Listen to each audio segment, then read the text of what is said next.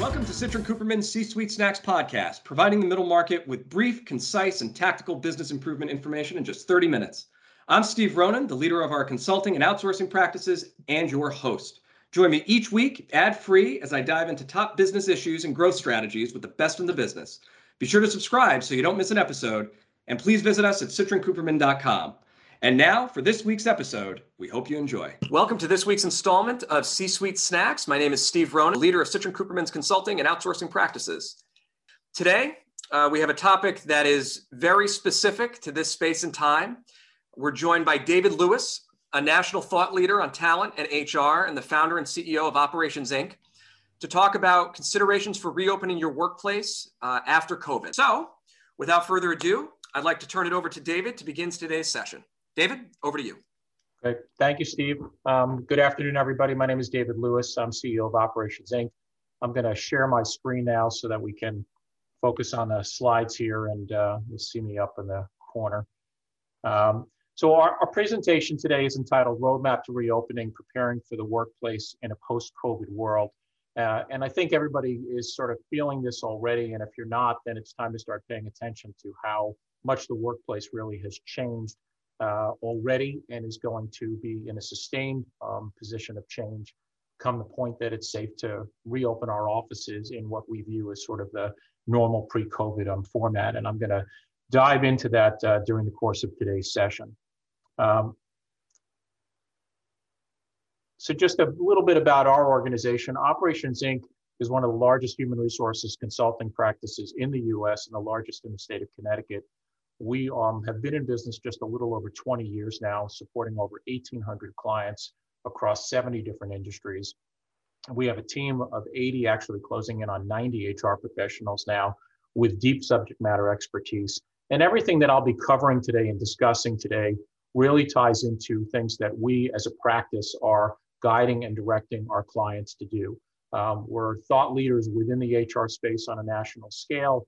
Um, you'll often see our information out there in the mainstream media, in the press, um, and certainly information that we publish. And we're happy today to share our perspective with all of you, and give you a little bit of uh, insight uh, and understanding into the things that your organization should really be thinking about going forward.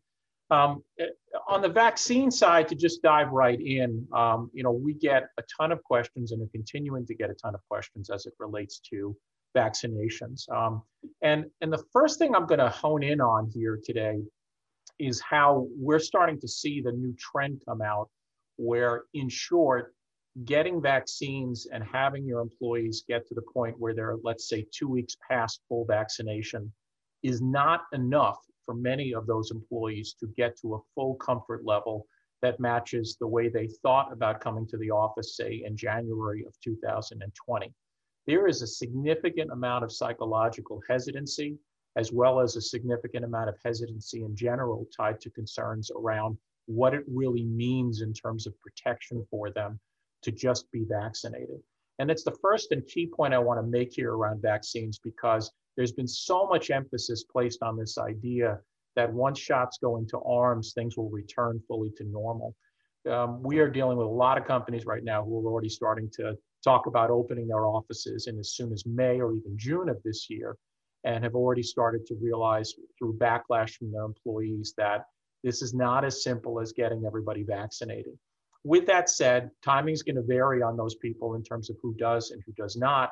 There are going to be people that will not want to take it and people that will be advised not to take it due to medical concerns. And some are going to wait longer than others based on demographics, based on availability, based on just even not really wanting to deal with the extraordinary circumstances around getting an appointment. Um, and still, some people are just not going to feel safe.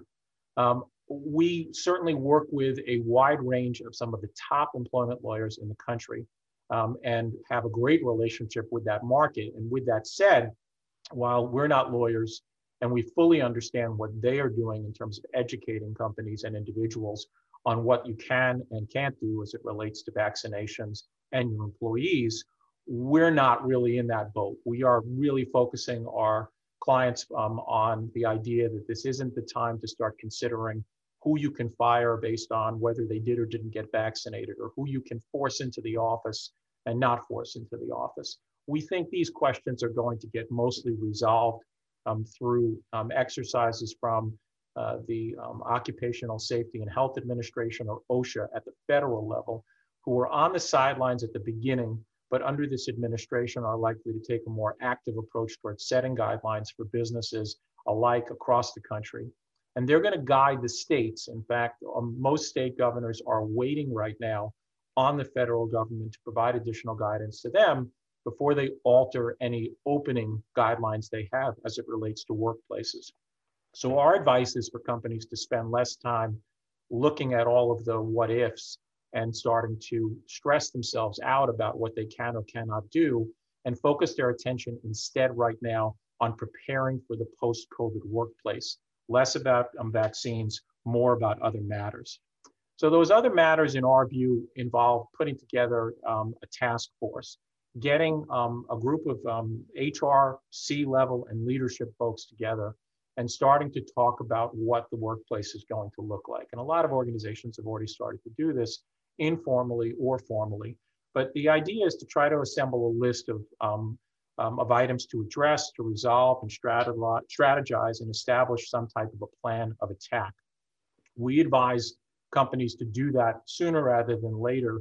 Um, we've been pushing the idea of a task force actually since January um, and have that group initiate research and explore things on key issues ranging from who comes back to the office to who's going to be allowed to work from home down to even just what you're going to do as far as your long-term strategy for running your operation is concerned. One of the key components, which I'll circle back to during the course of today's presentation, is getting input from your employees. Um, this is the time to get as much communication going on a bi-directional level so that your employees don't feel dictated to and don't feel outside of the process as it relates to making decisions about the company's future. With that, asking those questions is very much an art versus a science. There are ways to ask it, there are questions to and not to ask. And in short, the strategy really should be focused on asking questions where you can consider what the possible answers will be, and you have the ability to respond to what you think those answers could be. Don't ask people, for example, if they want to work from home, if you have no intention of providing them with the opportunity to do so on a long-term basis or once the post-COVID sort of world hits here. But I would take time to poll people as an example and then use that time that you have to be able to take that feedback and map out a proposed plan. And then lastly, develop and execute um, uh, and, uh, and a, a rollout or communication of that plan to your organization. Now, it's March the 18th, um, and it may feel like you, you're a little bit rushed here.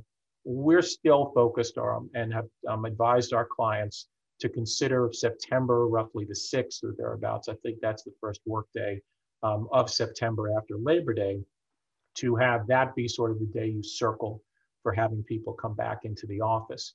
Um, some organizations may look to do this sooner, and of course, some organizations never close their offices at all. But for those of you who have been operating with a skeleton crew or limitations as it relates to office openings, we're looking at that timeline for a variety of reasons. We think it will take that long for vaccines to be um, fully distributed, and we do think it will take that long for organizations to have the right level of guidance to make educated decisions this is not the time, in our opinion, to be the lead um, organization in moving um, to openings or in establishing procedures or protocols. This is the time to follow uh, and taking your lead from um, federal and state government initially, in our view, is the best advice that we can uh, and are providing these days.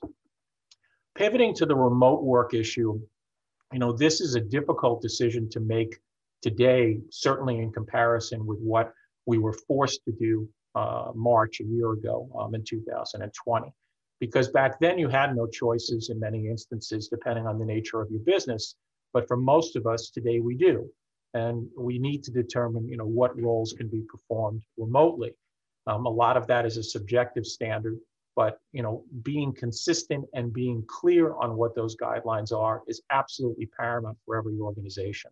If you are not consistent in your application of who does and who does not get to work remotely, and if it is not clear, those are all going to open you up to significant liability and complaints from those employees in your populations, which we're obviously in a position of trying to keep our clients away from any type of liability and be as risk averse as, possible. So if they're going to work remotely, is that going to be all the time or some of the time? And how are you establishing what those guidelines are? And again, how are you going to defend those classifications? All critical components of a task force and ultimately of the decision making exercise. Are you going to put all this in writing? Most organizations should. But again, written policy, if it's written well, gives the company optimal flexibility, but also gives them something to fall back on. And how are you defining the percentage of the departments in your organizations that must work from the office and who those people are? Again, you're going to be held accountable to defend those decisions to those individuals. And any inconsistencies are going to potentially create liability for your company. Um, you know, the there they're going to be pushback from employees as well about the commute that they used to take and haven't been taking for the past year. One of the questions around that is, is the time consumed commuting, some of which is now very productive work time, is it worth it? And how do you balance that? Can a manager lead from home? Can you have management people out of the office? We've had them for the past year. So again, consider the strong statement that a lot of organizations may immediately react when I ask that question. Say, well, of course managers have to be in the office. Well, why? If managers have been effectively managing their teams remotely to this point, is that something that they can continue to do? So it's not always necessarily as definitive as an answer as probably many organizations provided around these questions prior to COVID. And then on the on-site requirement side, if you are going to ask people to come in at some point, what frequency? Weekly, monthly, quarterly? I'll throw another twist in there. Make sure that you're budgeting for the expense associated with all of this. So IT wise, doubling up on keyboards, on the dual monitor setups that people have, on whatever equipment they have poached from the office that are now using at home, those people who are going to work two days a week from the office are going to need a place to sit with comparable equipment. You need to account for that. I'll give you another twist. If you bring those people to a full remote existence today, are you cutting their salaries because they no longer have the expense associated with commute? That sounds a little bit crazy and controversial, but organizations have started to consider, if not implement that. Or on the other side of this, if a year after you've made somebody fully remote, you now require them to come to the office, maybe even because they've chosen to apply for another position within the company and they transfer to that role and now they have to commute. How are you going to account for and accommodate the fact that their costs to get to and from the office effectively add 10% of, to their costs and now they want a 10% increase? These are variables you're going to have to work out and keep on your radar as a whole organizationally. We had some interesting phenomenon occur during the course of COVID where employees literally relocated themselves, what sounded like a temporary thing, but turned into a permanent one. Well, that's becoming a pretty significant issue as we're starting to get looking to see the horizon for what normal may look like in a post COVID workplace. So now you've got people who've moved. Well, did you have a handbook policy on address changes? Most of us do buried somewhere in there. It never was intended for this use, but it's a good place to start in case you're going to plan to ask those people who have moved to come back or you're going to use it as a reason for terminating their employment because you're going to require them to have to report to a workplace. Part of your survey that you may do in your outreach to your employees could include a communication asking them um, uh, what their return to office plan or path may look like, and even asking them where they're presently located if they're not located in the address that is listed on their paycheck. But you need to deal with um, handbook policies around this as well if you don't have them. A lead time to allow for this to work itself through, I think, is key. Meaning, if you're going to ask people to come back, you need to give them some reasonable time to be able to do so. There is no legal standard for that but you're going to hear that term reasonable um, being thrown around a lot very casually without giving you a lot of guidance on how to judge exactly what reasonable looks like. Do your benefits cover the markets your employees have relocated to? Most of us are dealing with national carriers, but not necessarily all of them. That's a key thing because it's not just that it's going to cost the employee more to have to do out of pocket expense because they're not in an area where the network reaches them, but those people are going to weigh heavily on your benefit cost the next time you renew because out of network costs more and doesn't have the same cost containment components. That could put you in a position where your next renewal costs you a lot more money. Do you want to be registered be a registered employer in that market, um, which likely will be required and have to pay taxes there. I don't know if you attended last week's session um, that Citrin provided on um, this topic, but this is a fascinating issue that is still being worked through and even will probably make its way to the Supreme Court in the coming year. But it is something you need to consider from a tax perspective. And you've got state laws to comply with now. A lot of people don't realize that within each state, there are employment related laws from a compliance perspective. And your handbooks would need to reflect that, your employee handbooks and such. And then lastly, does their pay stay benchmarked to your office site or to their new location? Sounds a little bit nuts, but there are lots of articles out there, two in particular I'm thinking of. One in the Wall Street Journal back in September, where they interviewed tech firms and tech firms where the highest cost of living that exists in the country is in Silicon Valley, and salaries are comparable to match that market. Their employees relocated to areas in Oregon and Washington state where the cost of living and the market levels were some 30% below. And those tech firms cut salaries for those individuals. Then you had um, company Spotify announce in the last month that they were not going to do that. In fact, they were going to benchmark salaries to where their headquarters were and not to where people lived. There is no um, clean answer to the question of what to do around this. These are just simply things that you need to consider as you look at an employee population that is now moving away from a commutable distance to your office. Some other keys around remote versus in office include, again, consistency. Consistency is, is the hallmark, is a cornerstone for any best HR practice. You need to play this like a chess game and constantly be thinking how people are going to interpret your decisions, whether they are intended to be interpreted that way or not. But if you are consistent, you will stay away from a lot of the claims that you could potentially find yourself fielding about discrimination or unfair or inconsistent practices, um, favoritism, if you will, for certain individuals. You want to be sure that there is centralized decision making versus individualized divisional decision making. The days of allowing managers to decide who works remotely and who doesn't should not be in the present, they should be in the past, um, because otherwise you are looking at, again, an inconsistency issue. And again, watch out for adverse um, selection or discrimination potential claims here. A few more key points. On the home office side, um, there are all sorts of issues that are now starting to come to the forefront now that we're going to be doing this on a more permanent basis potentially. So you have what I would consider to be sort of post-COVID standards. Asking people to attest is the best way, in our view, to do this by giving them a checklist or by giving them a document to sign off on that confirms by their signing at the bottom that they have these standards in place that they have a private dedicated workspace, however that is defined, that they are following best practices in ergonomics, which means you need to explain that a desk height is 29 inches, that a chair should have arms that are adjustable, that the chair itself should have adjustable height if the work surface they're sitting at is not 29 inches, or if they're not of a particular height.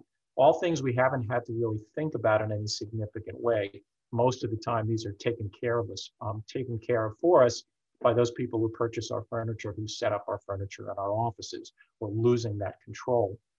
Tech, internet speed is a huge issue and has been one that's been inconsistently handled by most organizations. But if you're going to make this relationship permanent, what are your standards and how are you going to, for example, establish who pays for those and who covers those?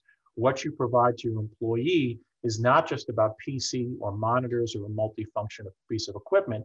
It also could be about um, it could be about internet. There may be therefore some stipend considerations where you, for example, establish a fixed um, amount one time only, or a monthly or quarterly stipend that could cover things like internet speed or standards, depending on what it is that you want to establish. That could cover furniture. Um, that could, um, but then on the furniture side, just to touch on this, and you know, this is where you need your accounting professionals to, to provide you with right guidance and direction. Is it your furniture or is it the employees? If it's your furniture and you may be able to take some benefits there associated with depreciation and such and the expense, are we actually planning on going to people's homes and picking desks up when their employment terminates? If we're not, are we asking them to drive it to the office to drop it off, or are we just giving up on it? These are some variables that companies need to start really considering as they expand their footprint in remote work. Um, the, there, there are a lot of different variables on that front that, you know, again, um, bear some, bear some thought. For readying your office for reopening, um, you get got to determine if you're going to really clean the slate versus adapting to the current layout. Um, a lot of organizations are rethinking who has assigned desks. Um, they're also first taking a look and see where the equipment is and is not, where the furniture is and is not, and filling those gaps. Taking a look at where your departments really need seating and where they don't, and um, figuring out who's going to really be in the office. Deal with higher traffic and occupancy days. We're advocating for clients to look at set, um, you know, one or two days during the course of the week where everybody comes in. If you're going to have remote teams, if you're going to have remote employees, but you're going to ask them to come in a few days a week, might as well coordinate it so that everybody is there on certain days and you can optimize the presence of people for company meetings and other communications. Setting up TVs um, and screens to be able to allow for, when I say TVs, I'm, I'm basically talking about large um, uh, flat panels to be used as monitors that will allow you with use of Microsoft Teams um, and other tools of that nature to connect everybody and essentially incorporating more of those video tools. And then lastly, on the management needs and challenges side, managing split teams is going to be a big challenge. Managers are going to need more training here because it's one thing to have them all manage um, remote teams for the most part, fully remote. But now with groups in the office and not in the office at the same time, that's going to put some weight on their um, shoulders. Establishing metric centric performance standards for them is key for the remote people, including remote teams in collaboration and spontaneous discussion as a practice to make sure you don't forget those folks, how they run meetings and handling performance issues overall. And if you go the surveying route, you know, again, a lot of the surveying advice here is to use ifs in your statements. If we were to do this, if we were to do that. But ask people in a survey if they've moved, um, if they've given the choice, again, if they've been given the choice, where do they want to work from? Um, asking them about their home office setup, asking them about their plans to vaccinate is a controversial piece. So it bears some, um, some questions about what it is that you want to do with that information and whether you collect it on an anonymous level or not. The anonymity will help you ask questions of that nature more so than asking people to tell you who um, you know who they are when they fill that information out. Um, and then lastly, I'm sorry, my last point here is our best advice is you know on vaccines really to sit tight for now and let more of this shake out. Let the federal and state governments provide us all with much needed advice, standards, and direction moving forward.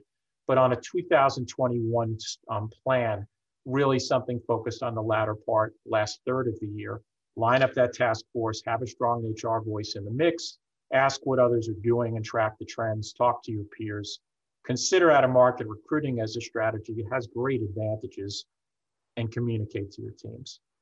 And with that, I will throw it back to Steve. David, that was terrific. Thanks. Uh, thank you very much. A lot of really uh, interesting topics for companies to consider in the coming coming days and months. Um, so we've had a lot of questions come in. Uh, and I'll, I'll start uh, throwing a few of these over to you. I'd like to remind everybody, it looks like there's a few folks with their hands up. Um, we don't do live questions on these webinars, so if you could just use that Q&A box to, uh, to type them to us, that would be great, and, and we will answer them now.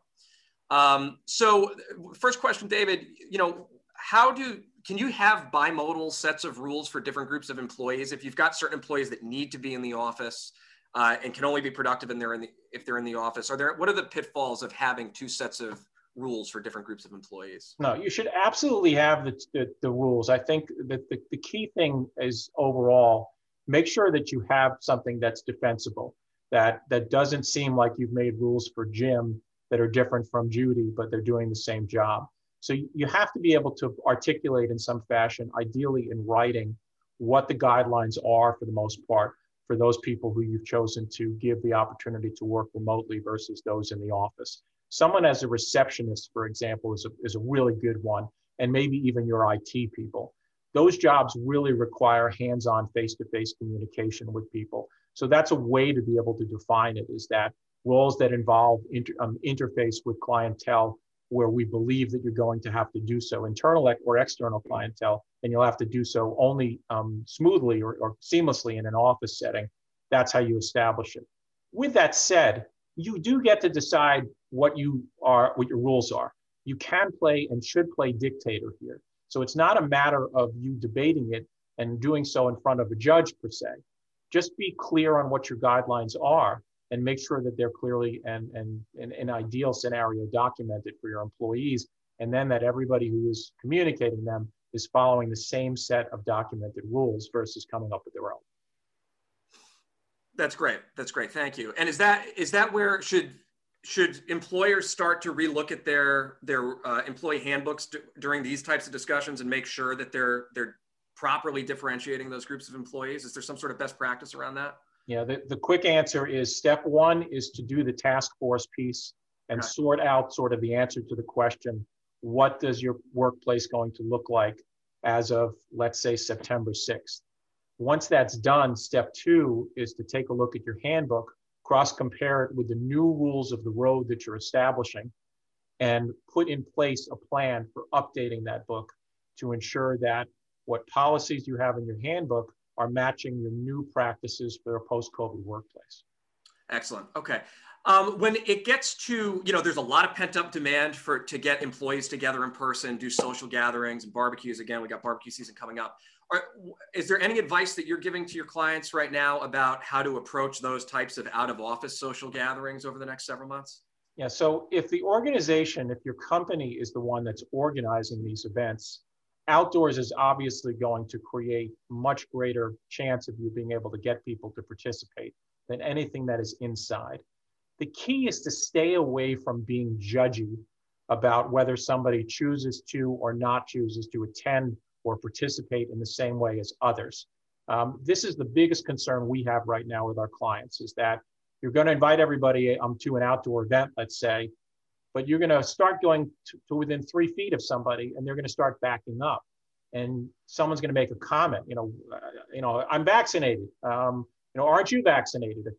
You, you need to be respectful and mindful of the fact that there are a lot of complexities around why people are reluctant and reticent to re-enter a pre-covid style of their life. Mm. and that has to be your focus. So you have to be mindful and respectful of these different standards that are out there and allow people to do what is comfortable for them. And if they opt out, they opt out. And if they choose to stay 10 feet away from everybody, it's okay. The more accepting you are of that, the less of the minefields you're going to create for your organization down the road. Excellent. Okay. Um, when in this dynamic environment right now, when do you think there's going to start to be more established best practice guidelines for things like stipends? Uh, how it, how companies are including those in pay rates? I, I would assume most of this isn't uh, isn't filtering into the data that we have quite yet. Is there an expectation that it will at some point? And so I'll answer it this way: In our business, everybody calls us to ask us what everybody else is doing. Um, and you know, and, and, and so somewhere that has to someone has to start and take the lead and say, here's here's what we're doing. Right now, that information is starting to build. So uh, to be very precise and answer your question, at least on a stipend side, companies have started to establish what those look like. I would expect that you will start to see more broad distribution of that kind of information in the next 60 days through surveys, through articles, through the press, and then organizations like ours that have a great reach with a large base of clientele will start to put that information out as best practices as well. Excellent. Okay, very good. Very good. Um, you mentioned the surveying of the of your employees uh, for their, their post-COVID view. Is that how, how is that happening right now? Is that work that you guys are doing? Are there best practices around how companies, which companies should be asking in those surveys? Yeah, so we are doing it, and a lot of the time we are doing it because there's a lot of benefit and safety in having a third party administer this. For, for one, we understand how to ask the questions, and for another, employees may be more comfortable with a third party collecting that data than the actual employer themselves. And then, as I said before, there's an art associated with how to ask these questions. You don't want to ask people, do you want to work remotely the entire time um, you're employed here? When you're not prepared to provide them with that benefit. Um, you want to ask questions in a way that gives companies room to be able to choose, you know, maybe not necessarily the things that they have asked or requested. So case in point is don't ask people if they um, don't plan to come back to work um, or if they would prefer to continue to stay where they are located, not in a commutable distance to your office. if you're not prepared to have an employee working out of state from another location um, on a 24/7 basis. So it's there, you know, we're we're seeing a lot more surveying activity through us versus clients that are doing these on their own. Excellent. Um, there are a couple of questions that have come in on the tax implications, specifically state and local tax implications. Um, rather than answer those on this webinar, what I do is direct uh, you folks who have those kinds of questions to our C-Suite Snacks page on our website. Eugene Revere, a partner in our uh, state and local tax practice, gave a webinar last Thursday at this very time on that topic. Um, and his deck is there, the recording is there, and you can also reach out to him directly um, with, with any of those uh, tax questions. And David, I think we'll do one more question to wrap it up. Nice specific one. You and I are both in Connecticut, so we've had to deal with this a lot this year. Any prevailing thoughts on policies for remote workers when there's power outages? Yeah, you know that that's one of those things where I look at it as sort of the snow day um, routine. Um, when when we had snow days prior to COVID, you took whatever you could get in terms of productivity out of those teams, and it was all gravy because we knew somebody home at the snow day was probably home also with kids, may not necessarily have had the full complement of equipment to be able to effectively perform. So the performance um, and the productivity bar was very, very low. I think the same thing here is true.